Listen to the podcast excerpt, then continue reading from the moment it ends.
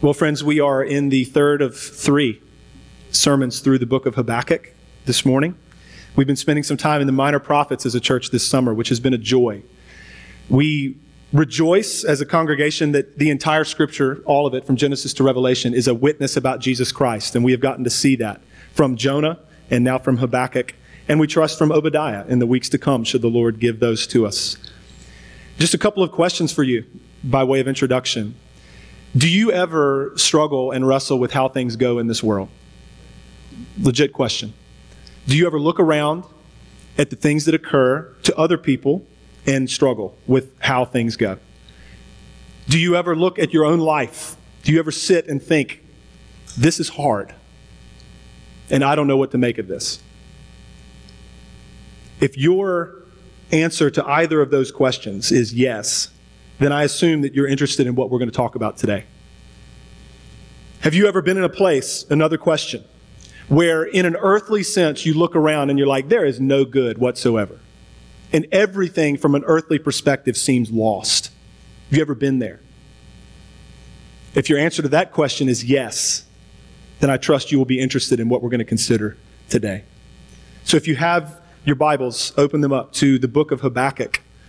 We're going to be looking at Habakkuk chapter 3 in its entirety, verses 1 to 19 today. As you're turning to Habakkuk 3, just a few comments very briefly by way of some overview. We've considered these each week, but it's good to just keep these things in our minds. Habakkuk, we recall, is a prophet in the southern kingdom of Judah. He is prophesying, he is writing sometime between 609 BC, when King Josiah's reign ends and King Jehoiakim takes the throne, and then the siege on the part of the Babylonians when they conquered Jerusalem in 586. So we're talking 609 to 586 BC in terms of the time frame. The Babylonian conquering of Jerusalem is on the horizon. Habakkuk we've considered is very unusual as a prophetic book because this prophet in this book never speaks to a human being. He never publicly addresses a person. The book is completely a dialogue, an interchange between the prophet and God.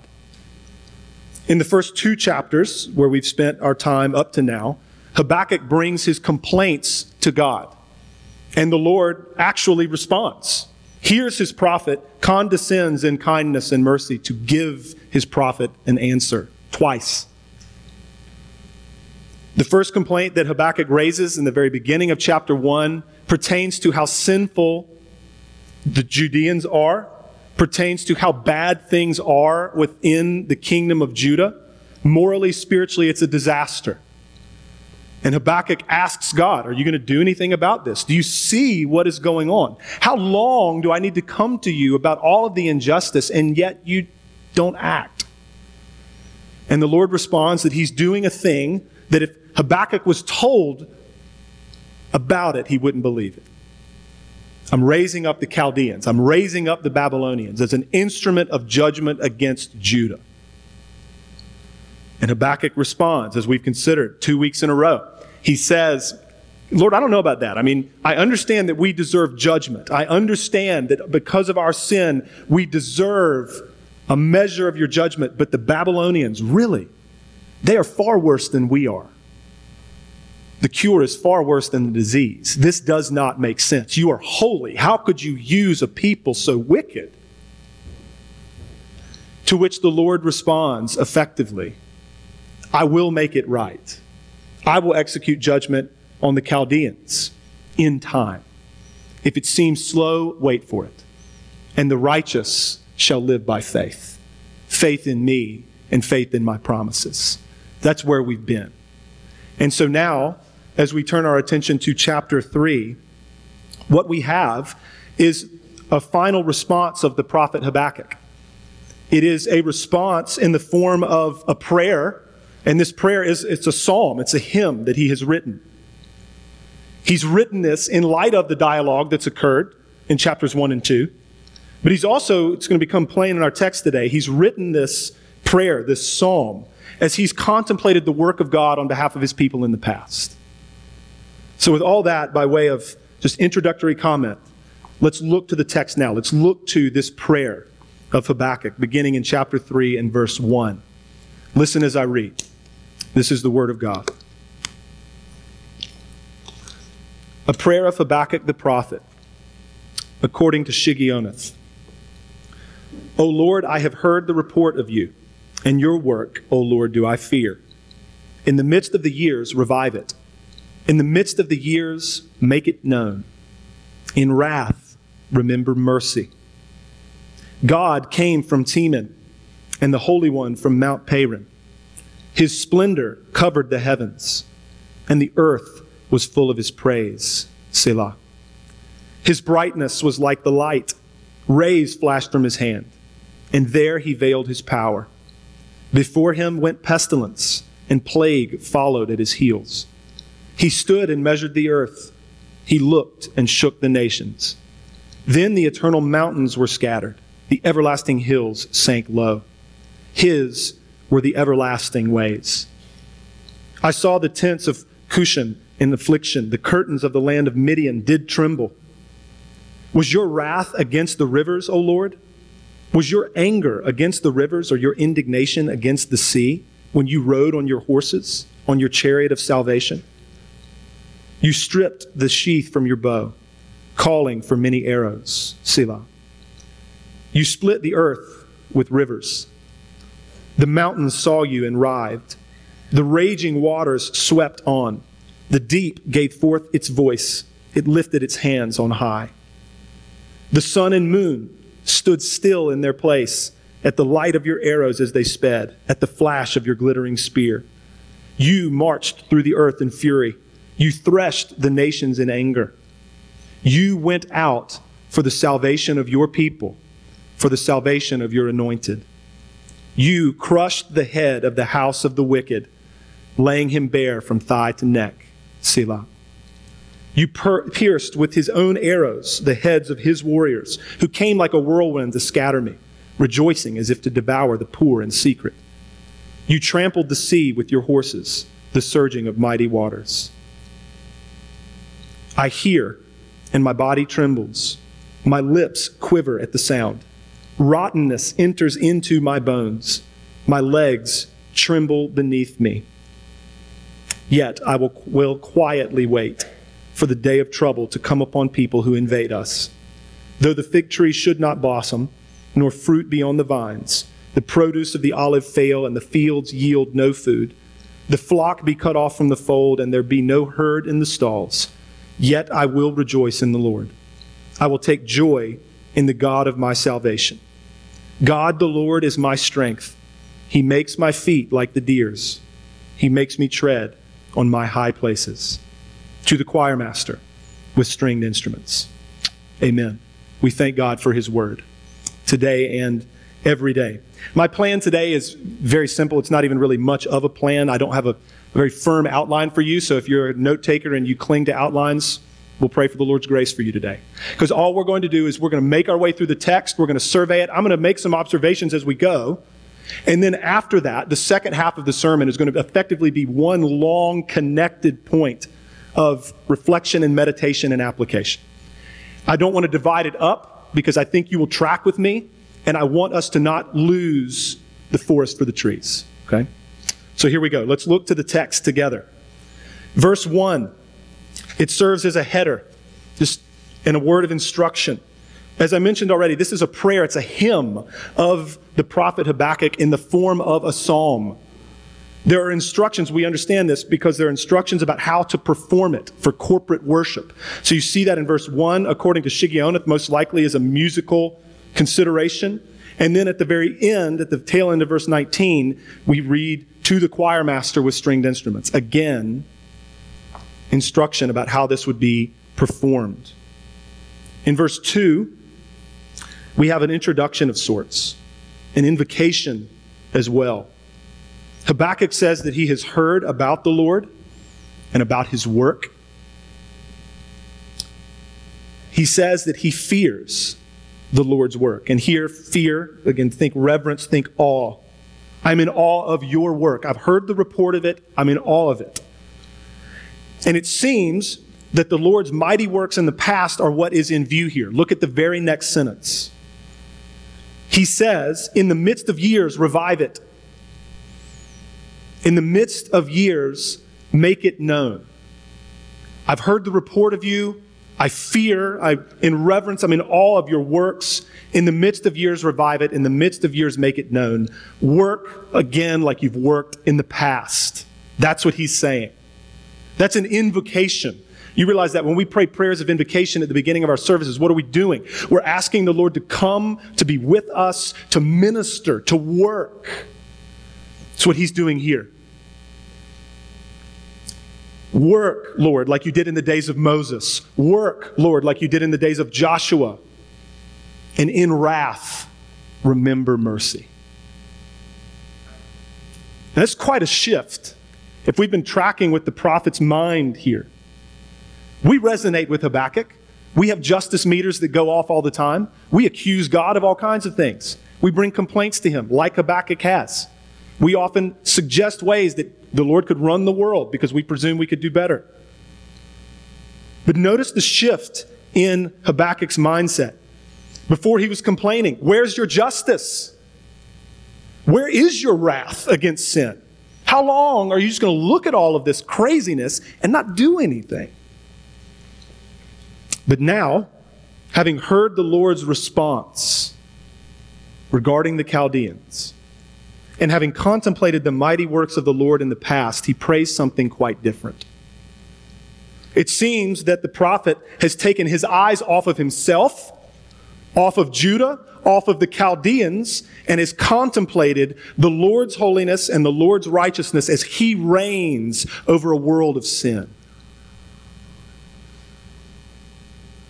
The Lord will act in justice in righteousness, in holiness, which means he will act in wrath against evil. That's clear. And the Lord had revealed long before Habakkuk ever showed up that he is the God of mercy. And so Habakkuk says, Lord, in wrath, remember mercy. And that's a prayer, by the way, that the Lord will most certainly answer because Habakkuk is simply asking the Lord to act in a way that is consistent with his character. Brief observation here, just a thought about prayer for us. This is another example of how prayer is a way that the Lord conforms our wills to his. Not sure if you've thought about prayer like that. This is a great purpose of prayer, that our wills would be conformed to God's, not that His would be bent to ours.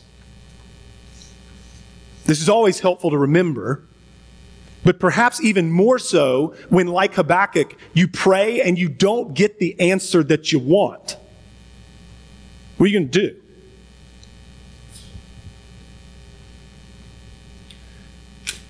In verses 3 to 15, we have a vision of the Lord. This vision depicts the Lord coming as a great warrior in order to save his people. The language that Habakkuk uses is poetic. And it picks up on ways that the Lord has acted on behalf of his people in the past. So as you survey these words, I'm going to try to make these things plain, but in your mind, think Mount Sinai, think the Exodus, think the conquest of Canaan, where the Lord went before his people to conquer their enemies. In verses 3 to 10, Mount Sinai and the Exodus are in particular view. We read that the Lord came from Teman, the Holy One from Mount Paran. Those are both areas that are in the Sinai wilderness, the Sinai Peninsula.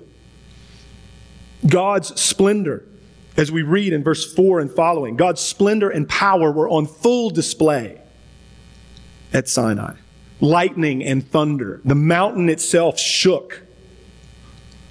The earth quite literally did tremble. Pestilence and plague, mentioned in verse 5, depict divine judgment. That's common language in the scripture. And we know that the Lord brought some plagues, particularly upon the nation of Egypt, in rescuing his people from slavery there. We read about Cushan and Midian. They were tribes living in the area of the Sinai Peninsula. They saw God's power on display and were wrecked with fear.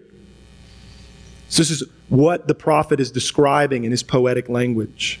Then in verse 8, he asks, Lord, was your wrath against the rivers?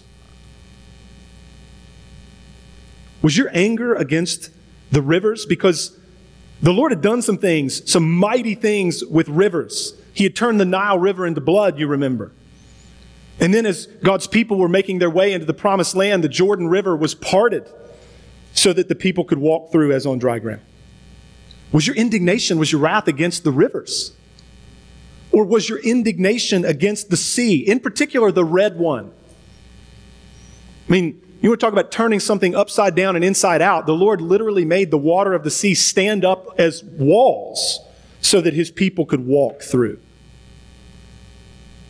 He had done a thing at the Red Sea. Was your indignation against the sea? Final part of verse 8. What a beautiful depiction this is. Was your indignation against the rivers? Was your wrath against the seas when you rode on your horses on your chariot of salvation? What a great image of what the Lord was doing in leading his people through the Red Sea. He led them out on his chariot of salvation. He was working deliverance for them. Like Moses says to them in Exodus 14 14. He says, You're not going to do anything. All you need to do is be silent because the Lord will fight for you. Yes, he did. The Lord reigns in power over the created order. And he put that to use and on display in working salvation for his people. That's what Habakkuk is describing.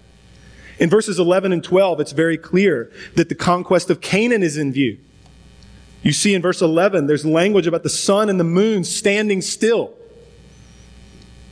Many will be familiar with Joshua chapter 10 and the victory that was secured at Gibeon because the Lord made the sun stand still until the victory could be complete. God in these verses is depicted as a great warrior with bow and spear, and he marched, verse 12, through the earth in fury, threshing the nations like wheat. Indeed, he had. He had gone before Israel to conquer the peoples of Canaan on their behalf. And then in verse 13, what a verse this is. What was God doing in all this? We read that he was going out for the salvation of his people, for the salvation of his anointed. That's a reference perhaps to the covenant people, or more particularly, he's going out for the salvation of his king. And then these words You crushed the head of the house of the wicked, laying him bare from thigh to neck. You crushed the head of the house of the wicked. Where have you heard that before? Verse 14, the Lord pierced the heads of the warriors of the wicked with the wicked's own arrows. And one can't help but think of the fact that David cut off Goliath's head with Goliath's sword. The Lord had done mighty things on behalf of his people in the past. In verse 15, he tramples over the sea and over the mighty waters. Again, a reference to his mighty works of deliverance in the Exodus. So, this is what Habakkuk's describing poetic language rooted in the works of God in history. And then in verse 16, we have a transition. Verse 16 really should, should be lumped more with verses 17 to 19. It's a sadness where the headings are put sometimes in our scripture. So, Habakkuk writes of himself here. He says that he hears and his body trembles. My lips quiver at the sound, he says. Rottenness enters into my bones and my legs tremble beneath me. It seems that he is writing of his reaction to what's going to happen to Judah. The Babylonian invasion is in view. The siege of Jerusalem is in view. The Lord has told him it would happen, and he's writing of his response to that. Look at the following sentence. It fits. He says, Yet I will quietly wait for the day of trouble to come upon people who invade us.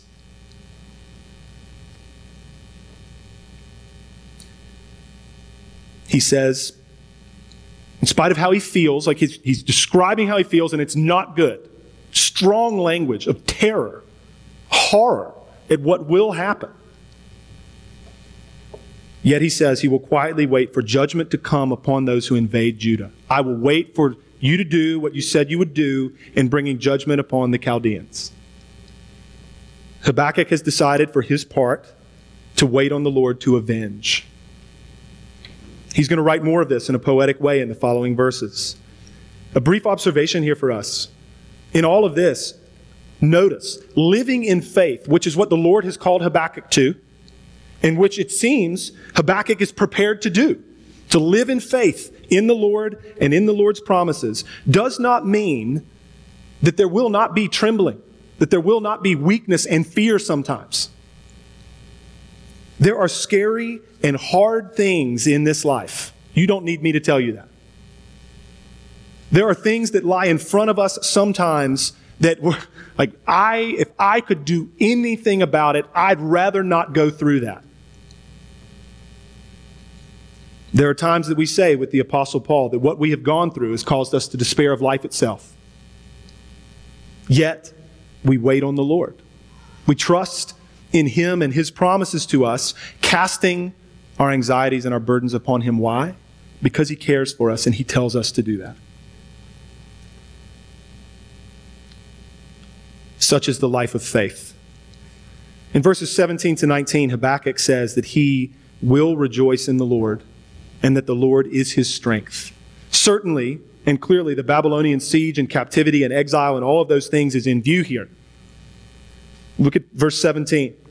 Though the fig tree should not blossom, nor fruit be on the vines, the produce of the olive fail, and the fields yield no food, the flock be cut off from the fold, and there be no herd in the stalls. This is dire.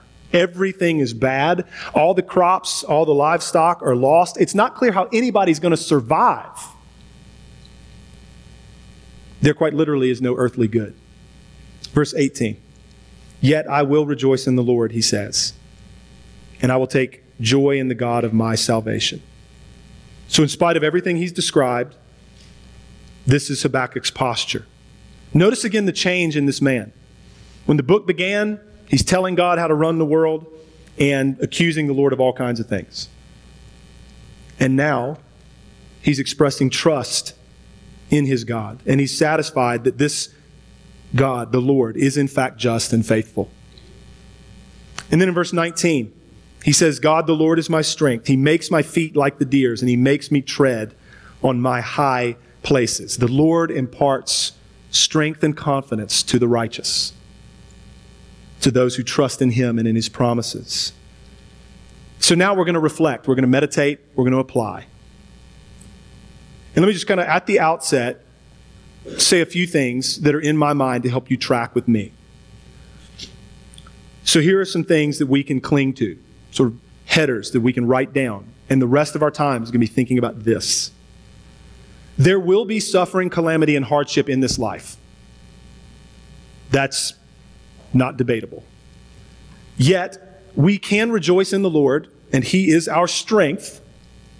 And this is grounded in the fact that he has time and time again proven himself faithful. So that's where we're going. There will be calamity, hardship, and suffering in this life. We, yet we can rejoice in the Lord, and He is our strength. And this is because He has time and time again proven Himself to be faithful. In all of this, I don't claim to have all the answers. I don't have a silver bullet, but we're going to look at who the Lord is and who He has revealed Himself to be in the person and work of His Son. So, to begin, when it comes to the worst things in this life, and when I mean, when I say, excuse me, the worst things, I mean the worst things. I don't mean minor trials. I don't mean hard days. I mean the worst things. The things that keep you up at night, the things you have nightmares about, that kind of stuff. There's a few choices we have in terms of how we might handle those things.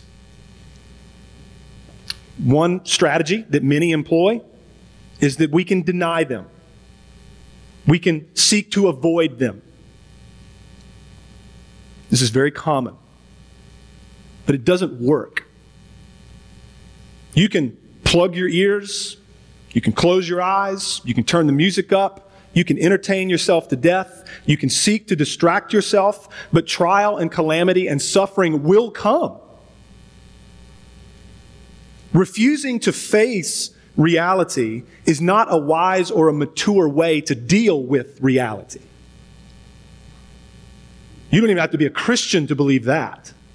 We're just talking about being an intellectually credible human being. Another strategy, another way that we can try to handle the worst things in life is we can just resign ourselves to them. We can say things like, well, you know, it's just a part of life and everyone suffers and terrible things happen, everybody dies. I might as well be resigned to it. Kind of cynical, jaded perspective. Now, this might be better than screaming or pitching a fit in the face of suffering, but it still falls flat. It is at best just a kind of stoicism. Another approach is that we can just suck it up and overcome through bravado and sheer power of will. We will white knuckle this thing. We'll be good soldiers and just press through. That sounds great, sounds strong. Just overcome. Pull it together, grit your teeth, keep your chin up. Don't let anything get you down. Don't let the future scare you. Don't let it depress you. The problem is the kinds of things that we're talking about, the worst things, those are the things where our legs are already shaking and our lips are already quivering and we're standing in front of a tidal wave. No one would be in these situations, the worst things in life, if they could help it. And it's not something that you're going to overcome with willpower. All the pep talks and tough love in the world will not move the needle when it comes to this kind of stuff. That's where Habakkuk finds himself in verse 16. I'm trembling, my lips are quivering, like my bones are rotting away. This is how bad it is. Some of these that we've already outlined are approaches that people take, even people in the church, in thinking about the worst things in life. But there is a different way and a better one. And Habakkuk models it for us in our text. We stare calamity and suffering in the face. That's a good thing. We don't deny it. We don't dismiss it. We don't minimize it. We call it what it is. We weep and we grieve, yet we do not despair. And you might be thinking, all right, well, how? Like, help me with that. We begin by saying that we take this approach because we know that there is one who is greater than all these sufferings one greater than all these calamities and one greater than all this pain. And He knows our name. And He's our Savior. God has not promised us that we will not go through the valley of the shadow of death. In fact, we will. But He has promised to be with us through it. He will never leave or forsake His people, and in the end, He will gather us to be with Him forever. The Lord is my shepherd. I shall not want. He makes me lie down in green pastures. He leads me beside still waters. He restores my soul. He leads me in paths of righteousness for his name's sake. Even though I walk through the valley of the shadow of death, I will fear no evil, for you are with me. Your rod and your staff, they comfort me. You prepare a table before me in the presence of my enemies. You anoint my head with oil. My cup overflows. Surely goodness and mercy shall follow me all the days of my life, and I shall dwell in the house of the Lord forever. Let not your hearts be troubled. Believe in God. Believe also in me. In my Father's house are many rooms. If it were not so, would I have told you that I go to prepare a place for you? And if I go and prepare a place for you, I will come again and will take you to myself, that where I am, you may be also. Those are the words of Christ the last night he's on earth before his crucifixion. Peace I leave with you, he said. My peace I give to you. Not as the world gives, do I give to you. Let not your hearts be troubled, neither let them be afraid. Now, those are not empty words. This is where the rubber meets the road. Because those words are meaningful, they're moving, they're poetic. But are they empty? Because if they are, we're wasting our time. They're not empty words. It is not as though the Lord has not acted in great power over and over again to save his people in the past. He has put his money where his mouth is, as we would say. We look to God's past faithfulness so that we might be bolstered in our faith to trust him in the future. You understand this? Because he has demonstrated who he is. He has shown us his character. He has shown us his power. He's shown us that he keeps all of his promises. And he is the same yesterday, today, and forever, and so we can trust him. The Lord, as we say often here, he's a redeemer, he's a deliverer, he is the God of mercy. And he has consistently demonstrated himself to be those things. All right, so the greatest act of salvation deliverance, redemption that's recorded in the pages of the Old Testament is what? It came up in our text today. The Exodus, right? Second greatest act of deliverance in the history of the world. Think about the Exodus. Think about what happened there. Miraculous crossing of water. God then feeding people in the wilderness with food from heaven.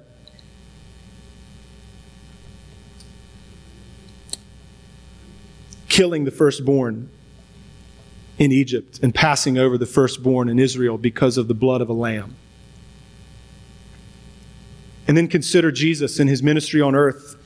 Think John 6, where he feeds a massive crowd of people in a desolate place with miraculous food. After that, he walks on water. Immediately after this, a miraculous water crossing. The one who accomplished the Exodus had come. The one who delivered his people from bondage to slavery in Egypt had come in the flesh. And then there are words like Luke 9, 28 and following. You know the story of the transfiguration. Jesus takes Peter and John and James and goes up on a mountain to pray. And as he was praying, the appearance of his face was altered and his clothing became dazzling white. And then we read, behold, two men were talking with him, Moses and Elijah, both appearing in glory. Those two people are not insignificant. Moses, the law, Elijah, the prophets, speaking with Jesus. And what do they talk about? They talk about literally of his exodus, of his departure. The word in the original languages, they spoke of his exodus, which he was about to accomplish at Jerusalem. So you have Moses and Elijah in glory appearing to talk to Christ, and they're talking to him about his exodus that he would accomplish in Jerusalem. This is right before we read about him setting his face like flint to go to Jerusalem. What would he do there? He would suffer. He would die. He would do the work that he did on the cross in order to finish his work of redemption. Perfect life had been lived, fulfilled the law. Perfect sacrifice made as a representative. The one who accomplished the exodus in Egypt would accomplish a greater one in Jerusalem. The one who delivered his people from bondage to slavery in Egypt delivered his people once and for all from bondage to Satan and sin and death and hell. This is the testimony of the scriptures. We can trust him in the worst of times. Put your eyes back on Habakkuk 3:13, the second part of that verse. Again, have in your mind, how do I know that I can trust this God? The words. First part, you went out for the salvation of your people. Okay, got that. But then these words in particular. You crushed the head of the house of the wicked. I asked you, where have you heard language like that before? You're thinking Genesis 3. The one, the seed of the woman who would come to bruise the head of the serpent. Fast forward from there. I, I, want us to see that this has always been God's plan. He is utterly faithful. He's been doing this. He will do it. We can trust him, okay? Fast forward a number of centuries to maybe, I don't know, one of the top few most famous stories in all the Bible. David and Goliath. Everybody knows it. You don't have to be a Christian to know that story, right? You've heard it. It's common, just what idioms that we use. I was looking for the word in our own colloquial speech. David and Goliath moments. We talk about it like sports and stuff. Very common, well known story. But have we understood it rightly? The flannel board didn't help you. Your Bible storybooks didn't help you. And I don't mean to sound condescending. Consider these words. If you have your scriptures, you can turn to 1 Samuel 17. We're going to begin in verse 41, and we're going to read to verse 51. That way you can jot that down. Think about this. You went out and you crushed the head of the house of the wicked. Has this always been God's plan? Yes, it has. What's David and Goliath about ultimately? And the Philistine, that's Goliath, moved forward and came near to David with his shield bearer in front of him. You know the story. Nobody will fight Goliath. He's a mighty champion. No one will stand before him. He's the champion of the army of the enemies of God. And then there's this shepherd boy who's going to be a shepherd king, who is a type of Christ, who's going to go and fight this man. Verse 42 And when the Philistine looked and saw David, he disdained him, for he was but a youth, ruddy and handsome in appearance. And the Philistine said to David, Am I a dog that you come at me with sticks? And the Philistine cursed David by his gods. The Philistine said to David, Come to me, and I will give your flesh to the birds of the air and to the beasts of the field. Then David said to the Philistine, You come to me with a sword and with a spear and with a javelin, but I come to you in the name of the Lord of hosts, the God of the armies of Israel, whom you have defied. This day the Lord will deliver you into my hand, and I will strike you down and cut off your head. And I will give the dead bodies of the host of the Philistines this day to the birds of the air and to the wild beasts of the earth, that all the earth may know that there is a God in Israel. And that all this assembly may know that the Lord saves not with sword and spear, for the battle is the Lord's, and he will give you into our hand. When the Philistine arose and came and drew near to meet David, David ran quickly toward the battle line to meet the Philistine. And David put his hand in his bag and took out a stone and slung it and struck the Philistine on his forehead. The stone sank into his forehead and he fell on his face to the ground. So David prevailed over the Philistine with a sling and with a stone and struck the Philistine and killed him. There was no sword in the hand of David. Then David ran and stood over the Philistine and took his sword and drew it out of its sheath and killed him and cut off his head with it. When the Philistines saw that their champion was dead, they fled. A shepherd king, a type of Christ who cuts off the head of the champion of the enemy of God's people. Jesus shows up centuries later and starts using language about no one can enter a strong man's house and plunder his goods unless he first binds the strong man, and then he might indeed plunder his house. Colossians, the, the, witness of the apostles, is that Jesus disarmed the rulers and authorities and put them to open shame by triumphing over them. We're not talking about earthly authorities here. We're talking about spiritual, heavenly type authorities, right? Ephesians 4, Paul cites Psalm 68 that when he ascended on high, he led a host of captives and he gave gifts to men.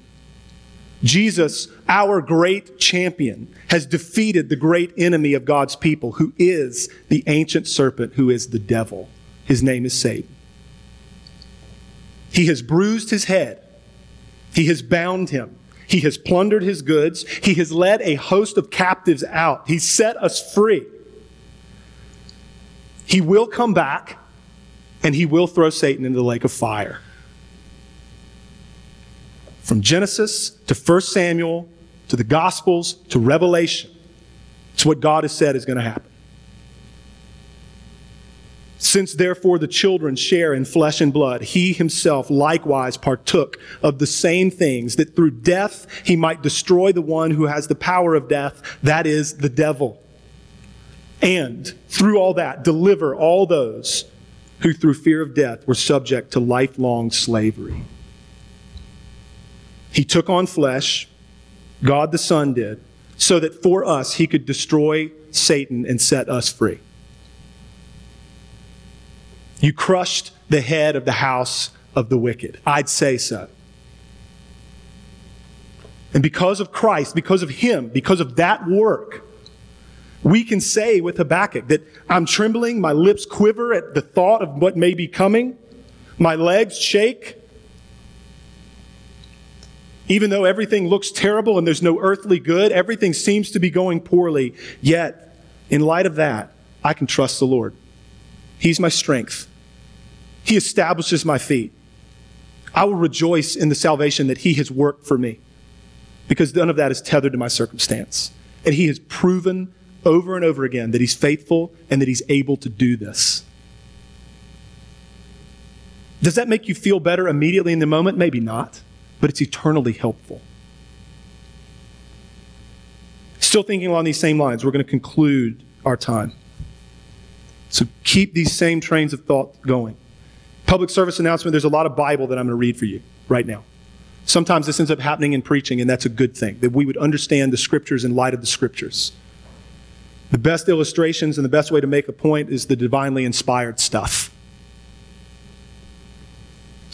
Think about the sufferings of this life, the suffering and the calamity that you know that the people of God have known and will know should the Lord tarry. And then writes Paul for I consider that the sufferings of this present time are not worth comparing with the glory that is to be revealed to us. Now, that is not a statement about the lightness of the sufferings. This is a man who will write that there are things that he's been through that caused him and all his companions to despair of life itself. So he's not saying that this is, everything's easy, you know, just deny the hardness because it's all great, because God's good. That's not how he's thinking. He's talking, though, about the comparative greatness of the glory that's coming. It's so great, we can't fathom it.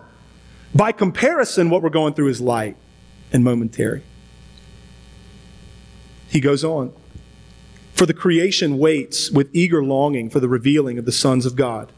For the creation was not subjected to futility, or excuse me, was subjected to futility, not willingly, but because of him who subjected it in hope that the creation itself will be set free from its bondage to corruption and obtain the freedom of the glory of the children of God. This is what the Lord is doing. For we know that the whole creation has been groaning together in the pains of childbirth until now.